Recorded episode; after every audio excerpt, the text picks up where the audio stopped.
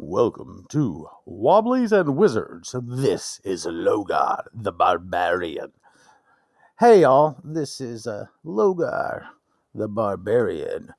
Um, I wanted to talk today about something that uh, comes up often when you're talking about older editions of D&D versus newer editions, something that a lot of the newer players see. I've heard a lot of newer players and people who are less familiar with older Dungeons and Dragons bring up often, and that's THAC0. T H A C zero, not O. and it stands for to hit armor class zero. While THAC0 and the concept of THAC0 existed in early editions of D&D, it really wasn't a thing until second edition, I'm going to say. Prior to that, you had charts. And what THAC0 is is essentially a, uh, a formula uh, you subtract. You know, the old D and D had had AD and D had armor classes that got lower were harder to hit, whereas current forms of D and D you have an armor class number, you have to roll the 20 sided die and get over that number in order to hit. Well, the number that the number you have to roll to hit is now the armor class, where previously the armor class was a different number from what you have to roll to hit. The big change came in third edition. Um, in third edition, they uh, they essentially changed the formula so that all the THAC0 calculations were already calculated into the armor class itself, removing that step. Um, there's a lot of fear I've heard from people going into using THAC0. And one of the reasons I have now the difference being there's ascending and descending armor class. Ascending is going up. That's the current form that uh, Hasbro has been using for the last 20 years since third edition and a lot of other editions. Descending is where the armor class goes down. That's the old where you used either charts to figure it out with old uh, AD&D and then later THAC0 with second edition. Um, so I, I will be honest 100% when i started role playing i didn't start with dungeons and dragons. I started with other games and a lot of those games used ascending armor class um, when it came to 20 sided combat at times. And i had i had a fondness for ascending armor classes. So in the year 2000 i i remember very well the week that the player's handbook hit the stores. We used to do these little drive arounds, uh, driving to, uh, and we still do to this day, to different game stores, comic stores, bookstores, looking for game stuff and things like that, buying up. Uh, often just looking for old used game books to add to our collection. But when the new uh, edition of Dungeons and Dragons came out, I was I was intrigued, excited to see the differences, and I was very pleased with Ascending Armor Class.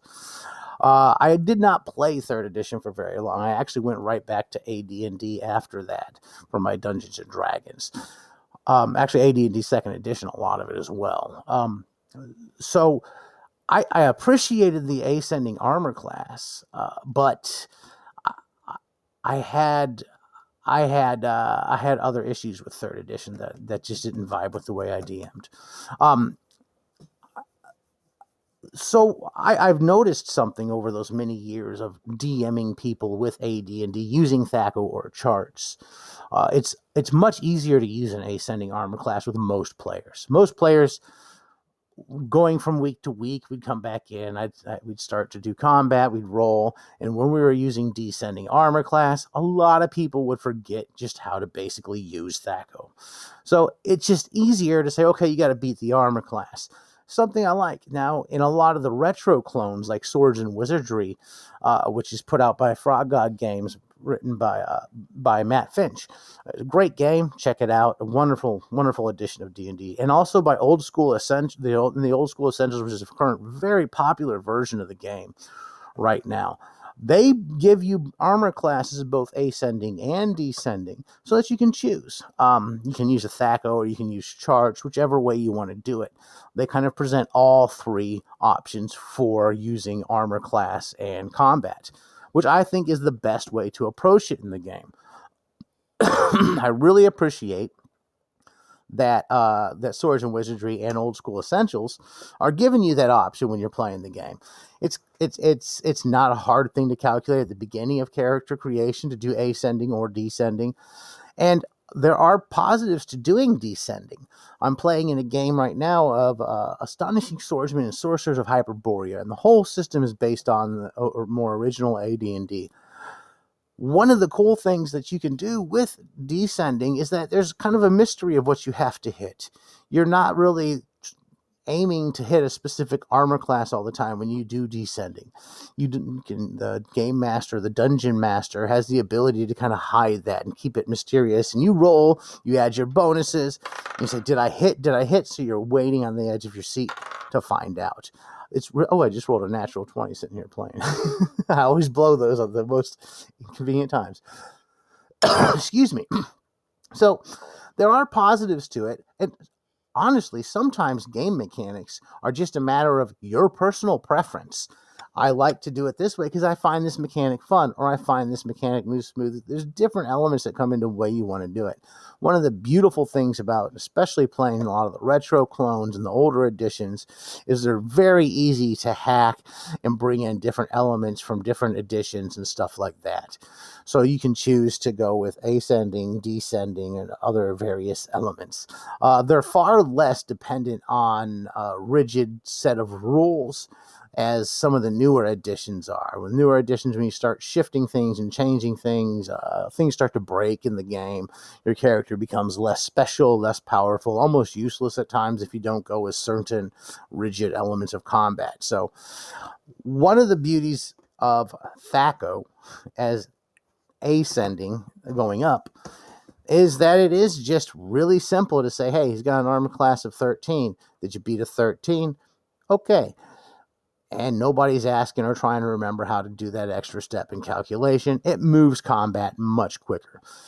I'm a fan of both, and I'm not intimidated by either.